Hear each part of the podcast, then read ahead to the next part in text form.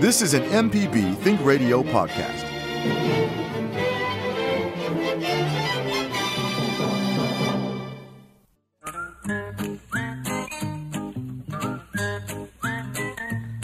Okie dokie, folks. Welcome back. Horticulturist Felder Rushing, and we've got the lines wide open. The lines are here for us to talk about gardening, anything related to gardening. And uh, if you've got questions or want to share something, or maybe you're trying something, and um, or you're not sure if you really ought to do anything at all. I'm really good at that. You know, my default is live and let live. Don't worry about it. And if it's causing problems, let's come up with the, the best solution for everybody your plants, your garden, yourself, your neighbors, the wildlife, all that kind of stuff. I'm not, I'm not, all tree huggy and all like that. I don't mind recommending chemicals if you need them, but a lot of times you mostly just need somebody to hold your hand about stuff because there's a whole lot of things in my garden that there's nothing I can do about. Well, we can talk about that kind of stuff. But meanwhile, lines are wide open. I appreciate before we get to the callers all the folks last week who supported MPB during our, our pop up drive time. It was a pop up drive time, and and uh, we got quite a few supporters. I think it was it, it, it, it was fun to do, and I'm to be sending out pictures of my little possum pogo. After that, uh, Java, everything okay with all that?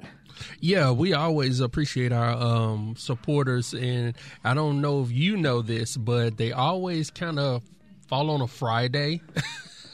yeah, because because gardeners are going to step up. We we got squash to share too. hey, maybe that's what we need to do next year is uh, support MPB by sending bushels of. Nah, better not. well, well, I know. Well, I, to bring some gardening into the building, Jason had got a tomato uh, just yesterday from somebody in the building who has a garden, and I could tell it came from the garden because it wasn't because, perfect. Because no, well, it wasn't perfect, but it had a nice red uh, look. It it looked flavorful. So, it was sun ripened, as we call it. There sun we go. ripened. It wasn't from the store. Yeah. Well, I picked. Uh, I, am not sure if I sent you. Did I send you a picture of my of my purple pod peas last week? Yeah, you did. Okay. I just want to let you know that that I actually for the first time in 11 or 12 years, I have a summer garden. It's a little garden. It's like 30 feet by 4 feet, little skinny thing inside of my house. But I got corn and beans and squash and sweet potatoes. And I'm actually made my first ever green bean, homegrown bean green, green bean casserole. Oh, I knew you was going to put casserole. Yes, sir. well, you know, and all the recipes call for using cream of mushroom soup. I, am not a mushroom eater, so I went to the store and I found cream of celery, I found cream of broccoli, but I found, and my, my horticulture friends around the country, I emailed them pictures. They could only in the South, are you could be able to buy a can of cream of bacon soup. well, there you go. anyway, let's uh, let's start up this morning by talking with John calling from Jackson. Hey, John, how are you? Oh, as always, 10 years younger just hearing your voice. Well, woohoo! What's going on, man? What can we help you with? Well, this may sound perverse, but I grow plants mostly to enjoy the insects associated with them. Yeah, you're not eating them, are you? Uh, well, actually, they're a good source of protein. Yeah, and low cholesterol. Absolutely. And, and, some of them clean your teeth while you're chewing them. Anyway. After all, if you like crawdads and shrimp, how can you uh, find that too odd? That's right. That's right. So anyway, so what, what's what's your latest? You grow them just to, to photograph them, or to enjoy them, or, or or because of pollinators, or what? Well, it's it's a it's a variety of things. Mostly, it's a fascination with that jungle out there. All those complicated beasts doing remarkable things. Yeah. And uh, not just the sweet butterflies, but the parasites, the predators. But here's what I'm concerned about. Milkweeds support a wonderful variety of living things adapted to their uh, their alkaloids, not just the famous monarch, which is so endangered, but a beautiful brick red longhorn beetle and mm-hmm. all and- sorts of stuff. And milkweeds have been declared public enemies by the Department of Agriculture. Huh. They are uh, endangered too. So I like your advice on growing native milkweeds in Mississippi. Well, how, how to get them, how to grow them, anything that might interest people in these, uh, to me, astounding plants. They are. As a matter of fact, mine have a really pretty. Uh, I don't know what the adult is, but the larvae of some kind of true bug. It's uh, some kind of. Uh, uh, it's a true bug, but the larvae got black legs and bright orange bodies, same color as some of the flowers. Yeah, uh, things that that are that taste unpleasant in the insect world. Yeah. Tend to advertise it by being bright and beautiful. Yeah. And uh, well, well to, to, to get you there uh, there are quite a few milkweeds that are sold commercially, but most of them by kind of esoteric mom and pop type places, mail order type. And there are a few local garden centers that will carry different kind of native uh. One of the milk native milkweed vines is an extremely, even though it's native, you know, it can still be extremely invasive. Matter of fact, it's hard to get rid of, uh, and it's a real vigorous vine. And and by the way, folks, if you're not sure what a milkweed is, if it's got milky sap, you know, that's a good indication. There's other plants with milky sap also. But anyway, there are some really weedy ones. My favorite, though, uh, John, is actually not a native, at least not to North America. They call it the tropical milkweed. Mm-hmm. And the reason I like it because it's a it's a garden quality plant. It gets up knee high, waist high. It blooms nonstop. Unlike the natives that bloom and then go, this blooms all the time, and you can root it from cuttings, and on the coast it'll come back after a, a normal winter. But May I like make it. a comment on that milkweed. Yeah. Uh, It's been shown to be detrimental to monarch butterflies. Actually, that's a myth. I'm real familiar with this. I've been to the. I mean, I work with the folks in Texas. It's a problem uh, along the uh, the Rio Grande when the mix when the the uh, the monarchs uh, when they migrate south in the winter, they congregate unnaturally along those where they naturalize along the, the, the, the subtropical parts of the country, Yep. and they stay around, and, and, and problems build up in that. But as a garden plant in Mississippi, that's not a problem. It's really not. Okay, and and the monarch will and other insects will take it. Yeah, absolutely. It's a terrific plant. It's a garden quality plant, which is important because it's a gardening program. But the natives are important too. But you have to have a wide variety, and there's you know, over a dozen species, uh, but they're not ve- very showy in the garden, and so it's not going to pass that test. But anyway, the tropical one is not a problem in Mississippi, Louisiana, Arkansas, Tennessee, because uh, when you get a fro- the butterflies keep on going. It's where it stays in bloom well into the winter, that's where it causes a problem, mostly along the Rio Grande. All right. Well, what about the natives? They're, they're you know, I, I don't discriminate on whether the plant is native or not. If it's a good garden plant, that's what we're talking about. I'm past president of Native Plant Society, but again, it's hard to convince people to grow these things in a garden if they're not very showy or they don't perform for very long. See, so you know, unfortunately, not not fortunately, the fact is this is a garden-related program, not so much along the the roadsides and stuff like. But we do have plenty of cowhorn natives, a, a, a lot of good native. Uh, uh, Asclepias is the Latin name. Yes. But but you know it, we have a good bit because we're not spraying and mowing as much as we used to. So anyway, it's a really good topic. I, I'd love to talk with you some more about this sometime, John. Well, thank you so much. That's, this has been enlightening and interesting, and all those wonderful critters that can live with milkweed. Thank you. All right. Appreciate your call about that. All righty. How about that? Guy who grows uh, plants just enjoy the bugs. And I enjoy the bugs on mine as well. I really do. But let's slide up to Corinth, up to the icebox part of Mississippi, although it's not very icy right now. Hey, Mike, what's up? Hey, uh, I had uh, heard you mention several times about a vine, a cross vine, uh, which I, I'm assuming it's related to trumpet vine. Nope, nope, But- nope. Not not related, but they look sort of alike. They both have tubular flowers that you can stick your thumb in. Okay, I was wondering where I could get those. We we have one local nursery in addition to a big box store, and the local nursery had them last year, but but not this year. And I saw a website where you could order the seeds, but I didn't know how effective the seeds might be. Well, I, I've I've seen them. Uh, I, I've never seen cross farm seed, although mine is loaded with seed. Mine have got um, they're- look like flat bean pods, almost like a wisteria. You know, they're long and they're flat like beans. And mine are loaded with. I, I grow mine on a on a vine arbor, and I grow both the cross vine, which blooms in the late winter. You know, usually before last frost, full bloom in I'm gonna say March or so, late February, March, or first part of April, and then the trumpet creeper, or trumpet vine, starts to bloom in uh, June, July. You know, it's a, more of a summertime thing. Uh, both of them are really vigorous. Both of them are native. Both of them tend to be a little aggressive if you can't walk around them and keep the little sprouts from coming up. But uh, I've never seen. I, I don't know anybody who's growing from. They must grow from seed because they're all over the place from seed. So.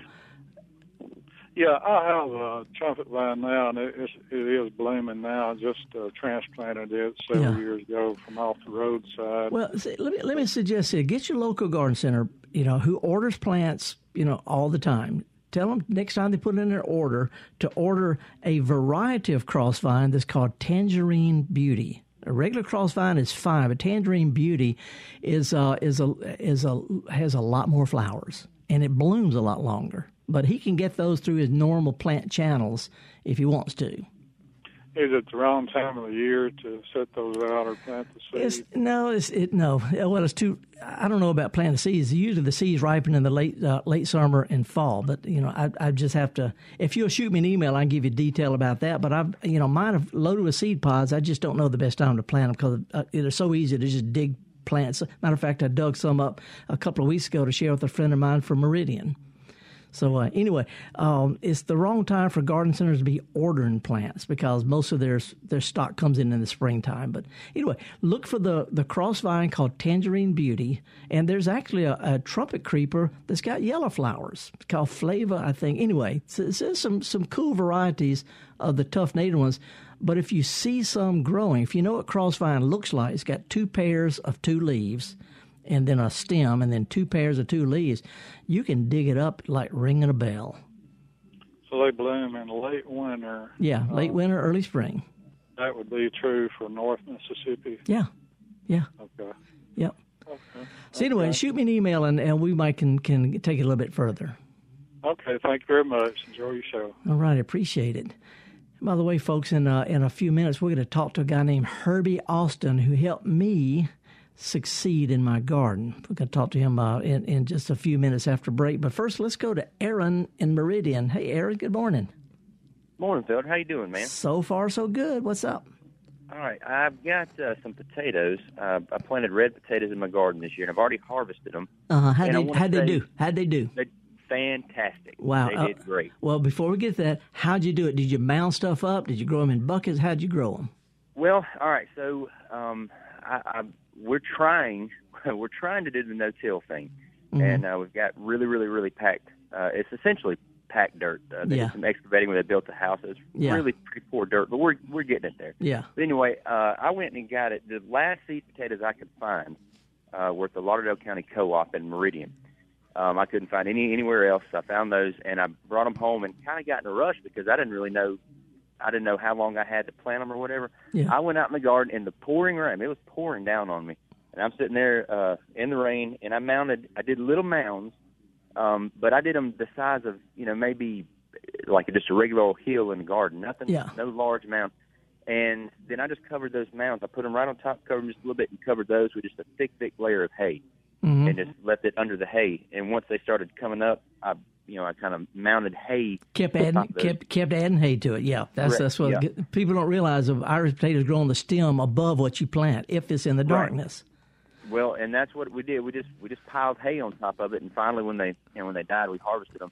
This time, we're going to do it just a little different. Um, we've got the same hay that is in the you know that we we piled on top. We piled some more on top of what was already there. Uh-huh. And we're just going to do it no dirt, just in the hay itself. I wouldn't do that. I wouldn't do that. I mean, no, okay. no, experiment. I encourage experimentation, but we already know that they grow better roots in dirt.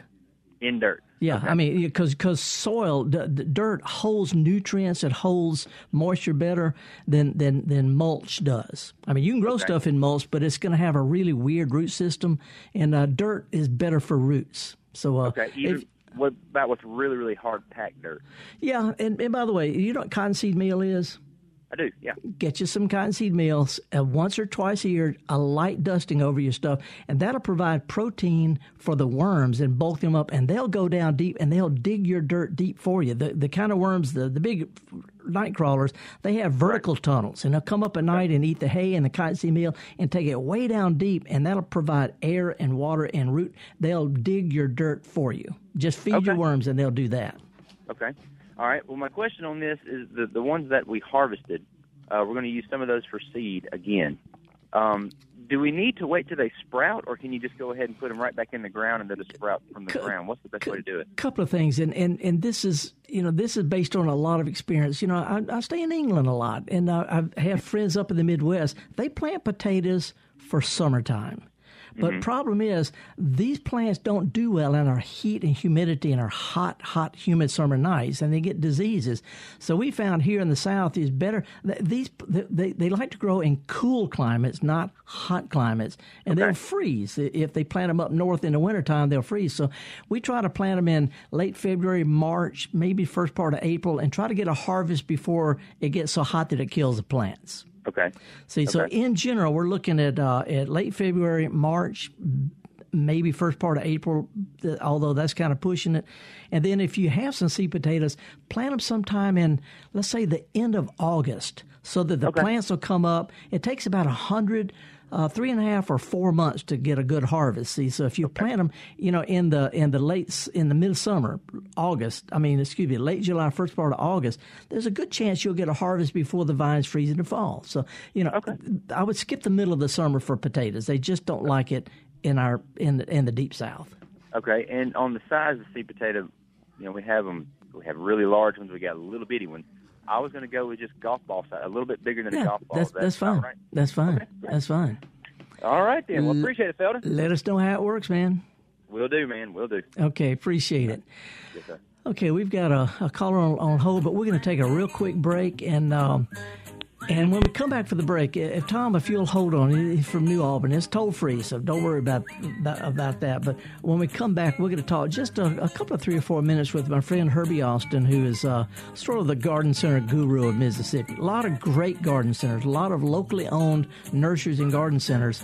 And um, I like to, to talk with Herbie because he's been at it for 40 years. He doesn't really care what he says. He can tell it like it is. And if he can sell you something, that's great. If he doesn't think it's best for you, he'll tell you that too. And I respect that. So anyway, we're going to come back and talk just briefly about what you can be doing this time of year because garden centers are starting to shut down a little bit for the summertime. Anyway, horticulturist Felder Rushing, Java Chapman, my producer, and other folks at MPB. We'll be right back right after this.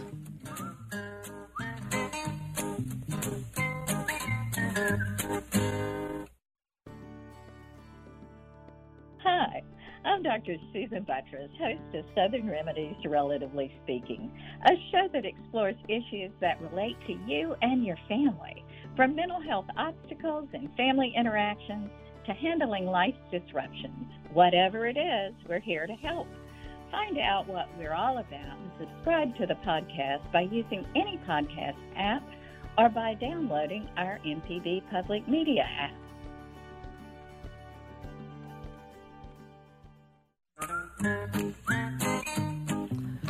Alrighty, folks, welcome back. Horticulturist Felder Rushing. And like I said, we got Herbie Austin on the line. Hey, Herbie, how are you, man? What's going on, man? You staying okay? staying busy?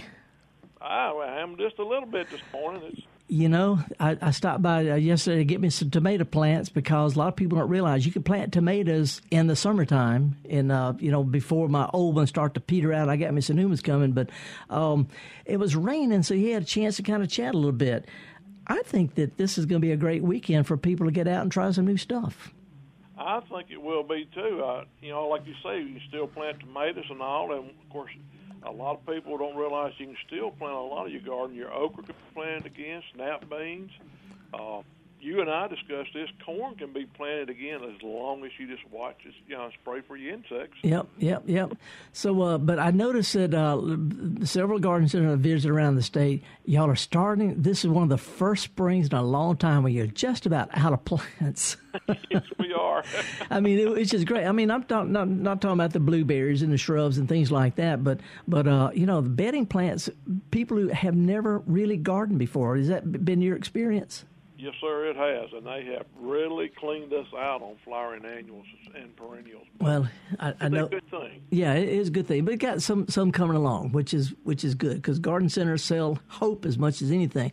Reason I want to call, I stopped by with my friend Jesse Yancey. Jesse is a guerrilla gardener. He gardens on a street corner that's not even his property, and uh, every now and then we have to come in and get some more dirt for his garden.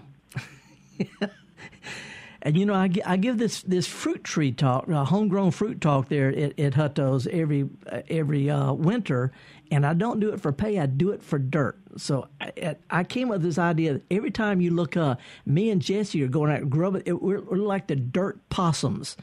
we're grubbing around, digging up dirt around the size of your bins that, that fell out of the bags and all like that. So, you got any other dirt possums like us that come scavenging for stuff? Well, Actually, I've got one tomato grower that comes in scavenging a little bit, but I mean, he's he's been in business with me for umpteen years, like you.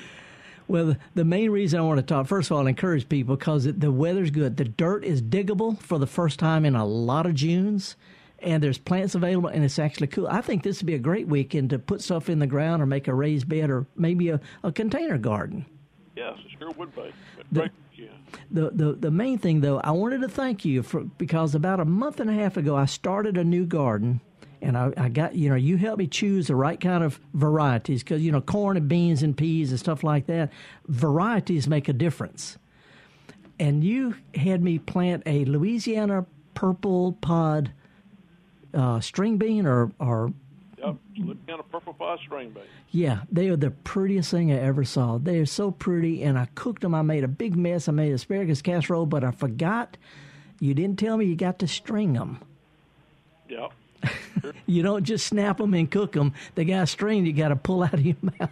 So anyway, I'm living to learn. But I said I was going to blame you if the garden didn't work. Well, I'm calling to give credit because I got squash, I got beans, I got zinnias, I got corn that's blooming. I've got uh, uh, what else? Squash. Well, I already said squash. Jalapeno peppers and tomatoes. And I just want to let you know that I can not only talk the talk, but thanks to you, I can walk the walk. Well, I, I had a note to say I was going to brag on you for the garden you but you made this year. It looks super. Well, you know, it's a little thing, but that's but that's okay. Hey, it may it, it makes me feel better than my neighbors. anyway, Herbie, I know y'all are busy. Back to work. I hope I, I hope they work your tails off this weekend. I do too. Appreciate it, man. I appreciate it, Felder. Yeah, Herbie, uh, local garden center folks been at a long time. They know you, they know your name, they want you to succeed they, enough to come back. Uh, some of the other places, they don't care if you come back or not. But uh, it's, it's, always good to support local garden centers because they're trying to do best for their community, and I appreciate them all. Now, let's slide up to New Albany. Hey, Tom, thank you for holding, man. What's going on? Uh, good morning. Howdy.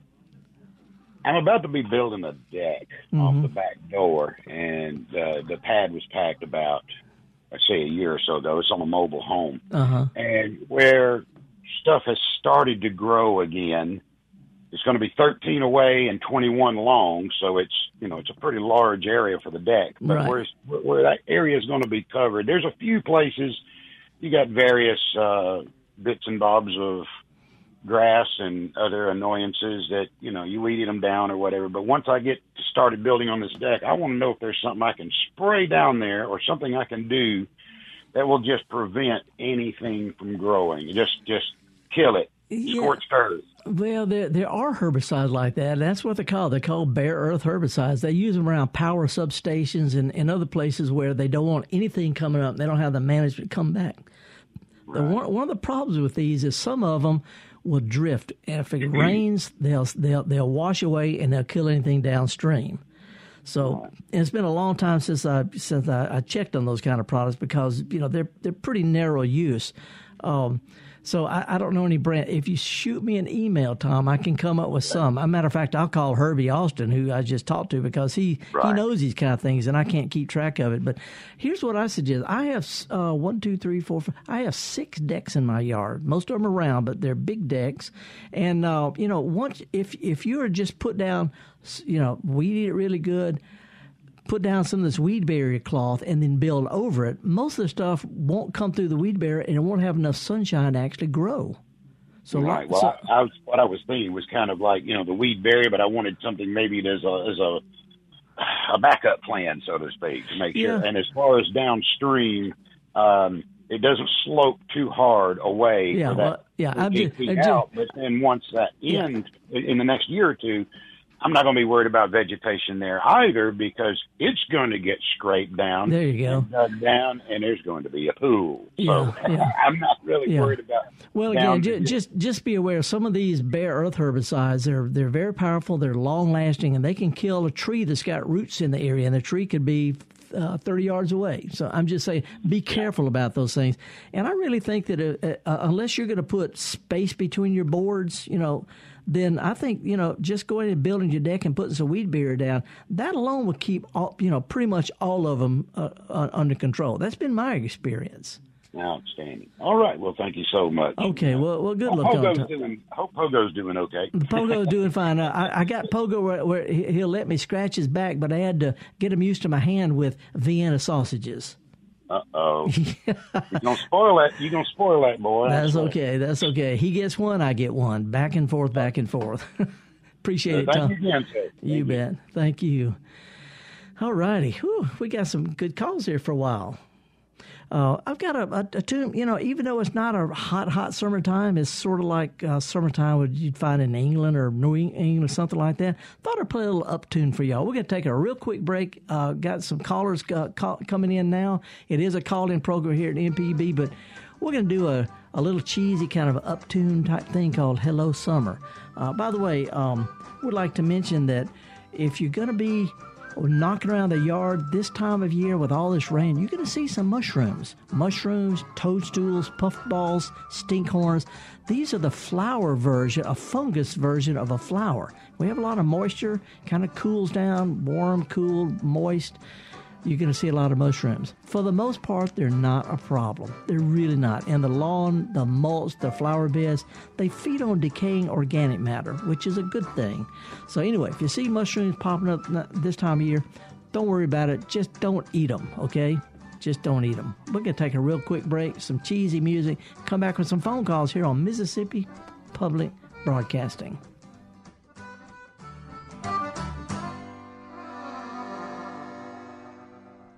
bum bum ba da ba bum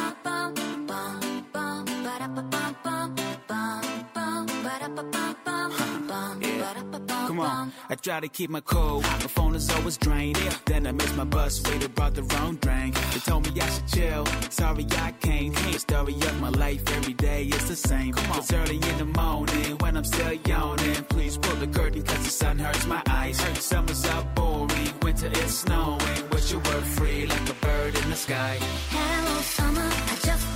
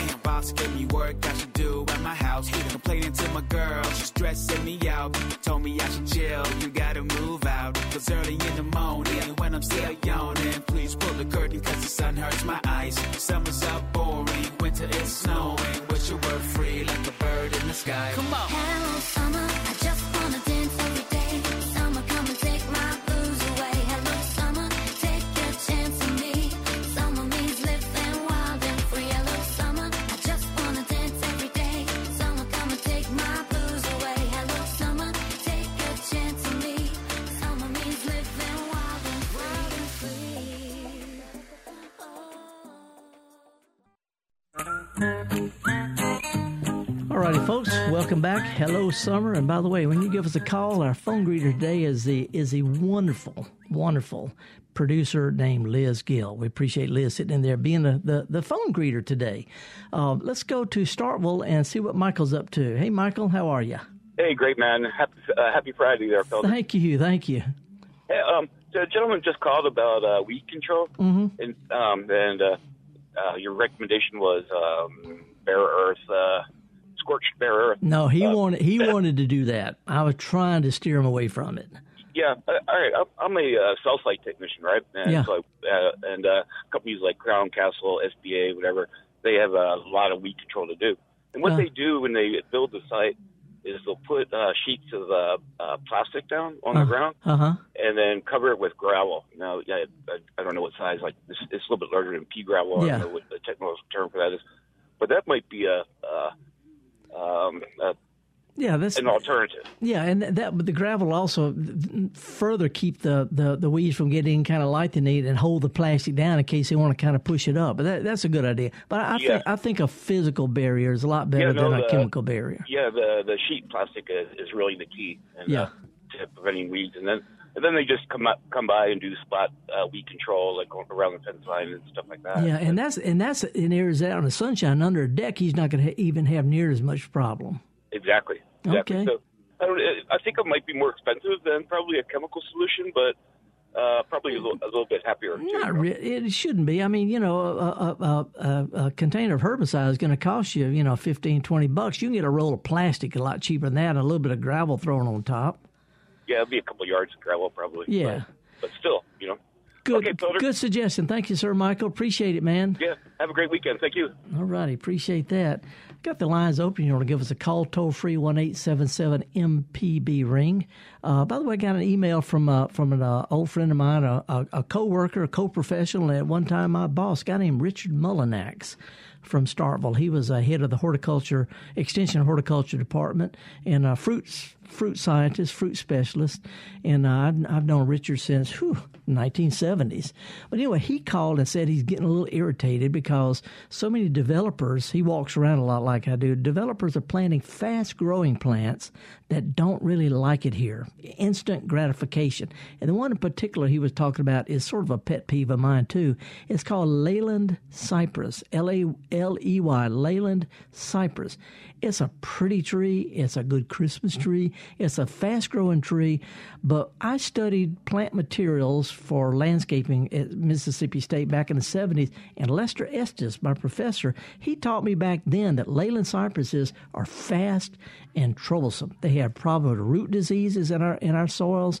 They have problems with leaf diseases, and there's not a good control for any of them. So Leyland cypresses, if you've got to plant them, plant them is a temporary thing while something better is planted back behind it. Leyland cypress are real fast. They're instant gratification, but I get a lot. And here's the problem: the Leyland cypress is a hybrid between two conifers. One is native to the mountains of the Pacific coastline, cools down at night, and the other is an Alaskan plant. And both, both his parents like cool weather, which we don't have here. Anyway, I appreciate him sending uh, uh, a note about that. Uh, let's go now to uh, to Tremont. Hey, Joey. Good morning, sir. Hey, feller, how you doing today? I'm doing fine. So far, so good. Okay, I got a squash question. Uh, is there such a thing as blossom end rot on squash? Um, maybe blossom end rot is a lack of calcium in a fast developing fruit. Tomatoes, peppers. I can see how it might be a problem on squash, but are these really small squash when they're doing it, or are they big?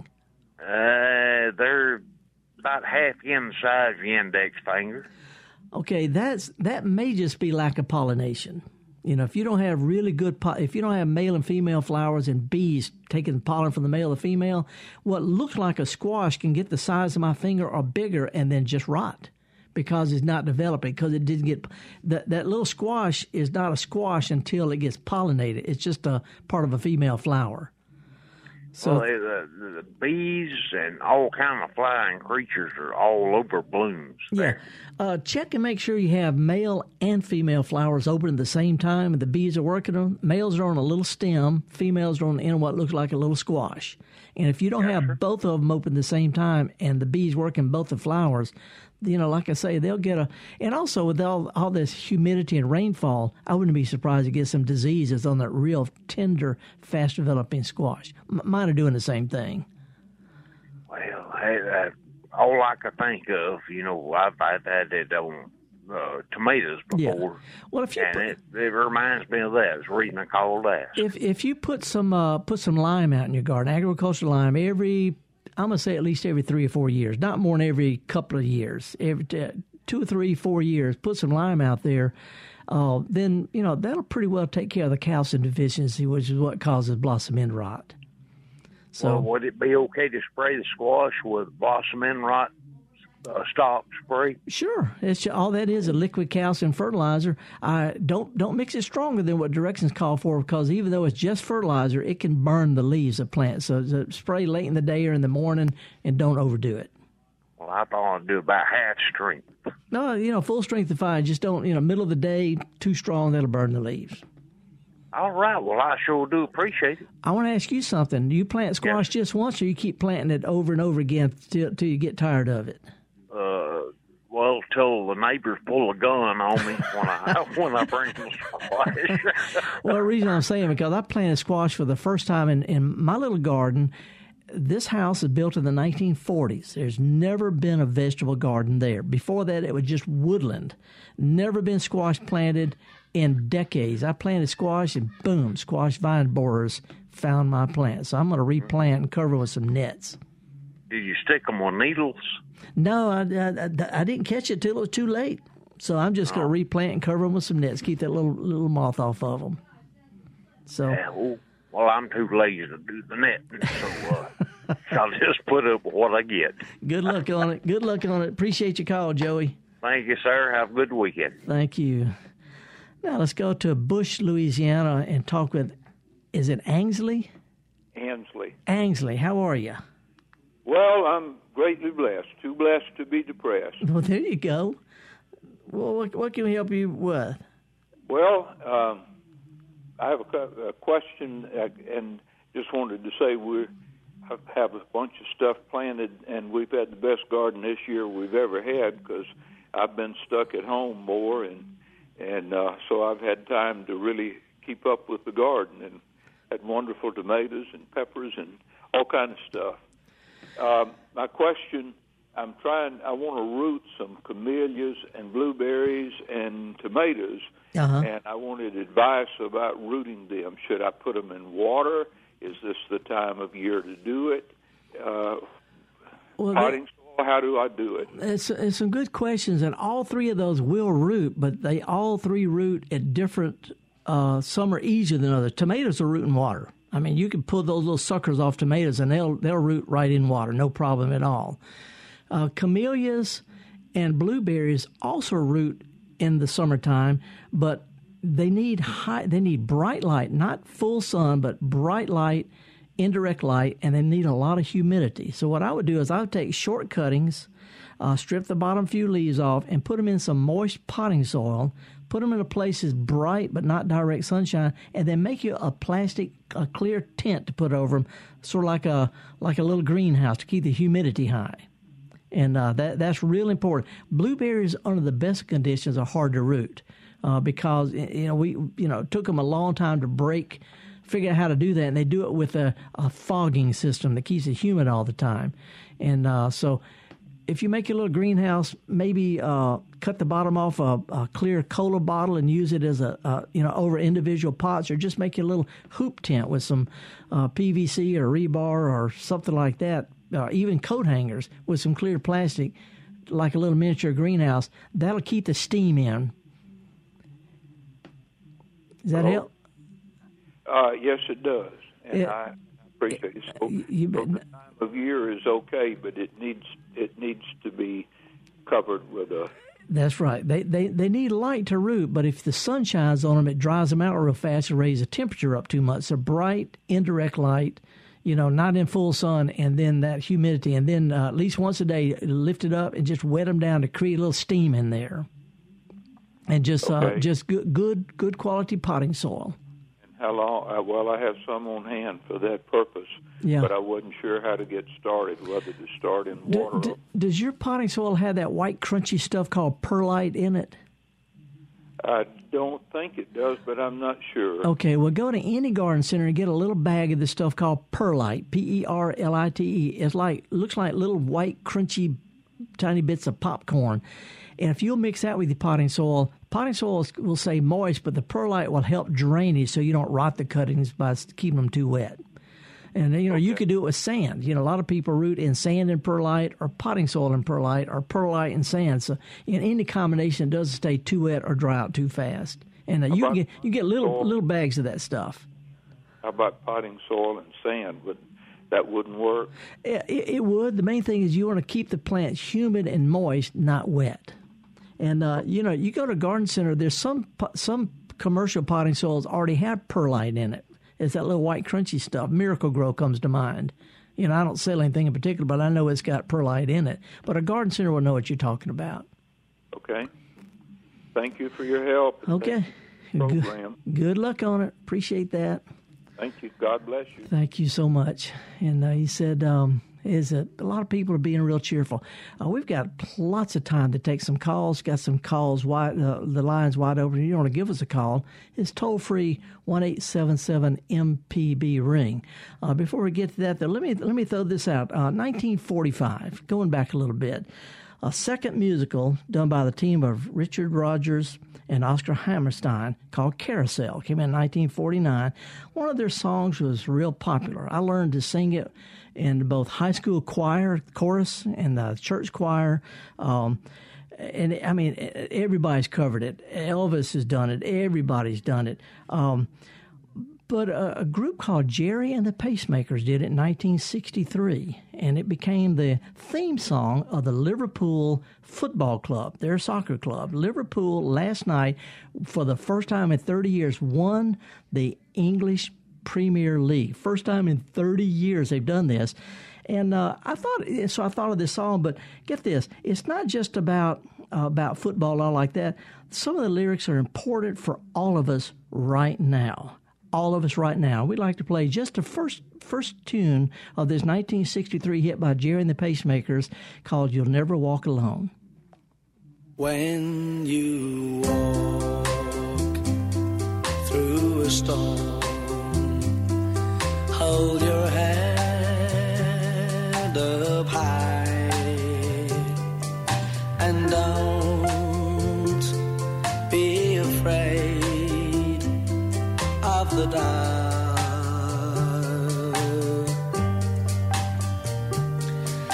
the end of a storm, there's a golden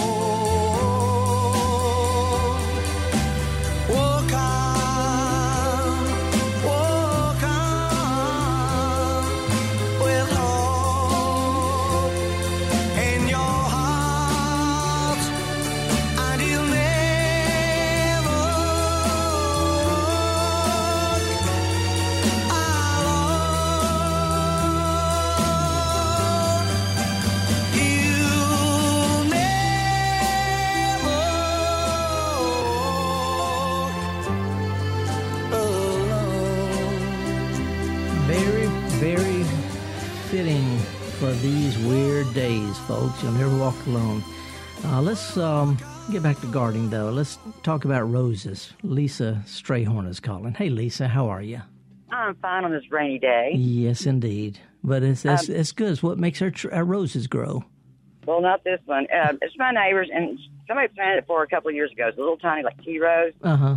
but the hole is I think it's like go straight down. It's in like gravelly uh, up by a house, Uh-huh. and it's not doing well at all. And it's about dying again. So I was thinking about digging it up and making the hole bigger for it and replanting it. Yeah, that's always good. Uh, you know, shrubs. What happens here, uh, Lisa, is when we when it rains a lot, down deep fills up with water, and deep roots they drown, they rot. So they end up with shallow roots under the because of our heavy rains, and then those shallow roots are subject to drying and heat and all like that. So it's better to have a wide root system than a deep root Yes. system. This one doesn't have any root system because the other two rose bushes have bigger holes and they were Yeah. planted, and this one wasn't. And it's just it's it's stunts every year and it's getting ready to die. And it's got a little tiny pretty rose and it blooms one time, but Yeah. it won't hurt to do it this time of year.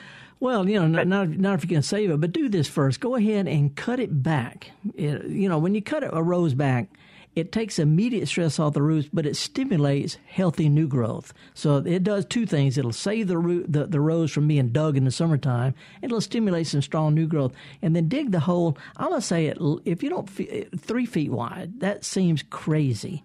No, But it the, don't. but the, I you know, had the last one. it was good. and if you'll if you'll just take a little bit of organic matter, some bark, some compost, potting soil, any any kind of organic matter, and just stir a, two or three shovels full in with the native dirt. You know, you don't want to overdo that. Uh, then then that'll help. Okay, thank you. Okay, good luck, and, uh, and uh, do it as soon as you can because it could get hot real soon. Uh, as soon as it quits raining. There you go. As soon as I And, and, and one last thing: don't keep it wet after you do that. Water it really good, but you know, no more than every week or two. You know, because too much water is worse than not enough. Yeah, I'll kill them. Yeah. thank you, sir. Okay, appreciate it, Lisa. Okay. Okay, now let's go on to to Lyon. Homer, you know, not many people know where Lyon is. Uh, Clarksdale is a suburb of Lyon.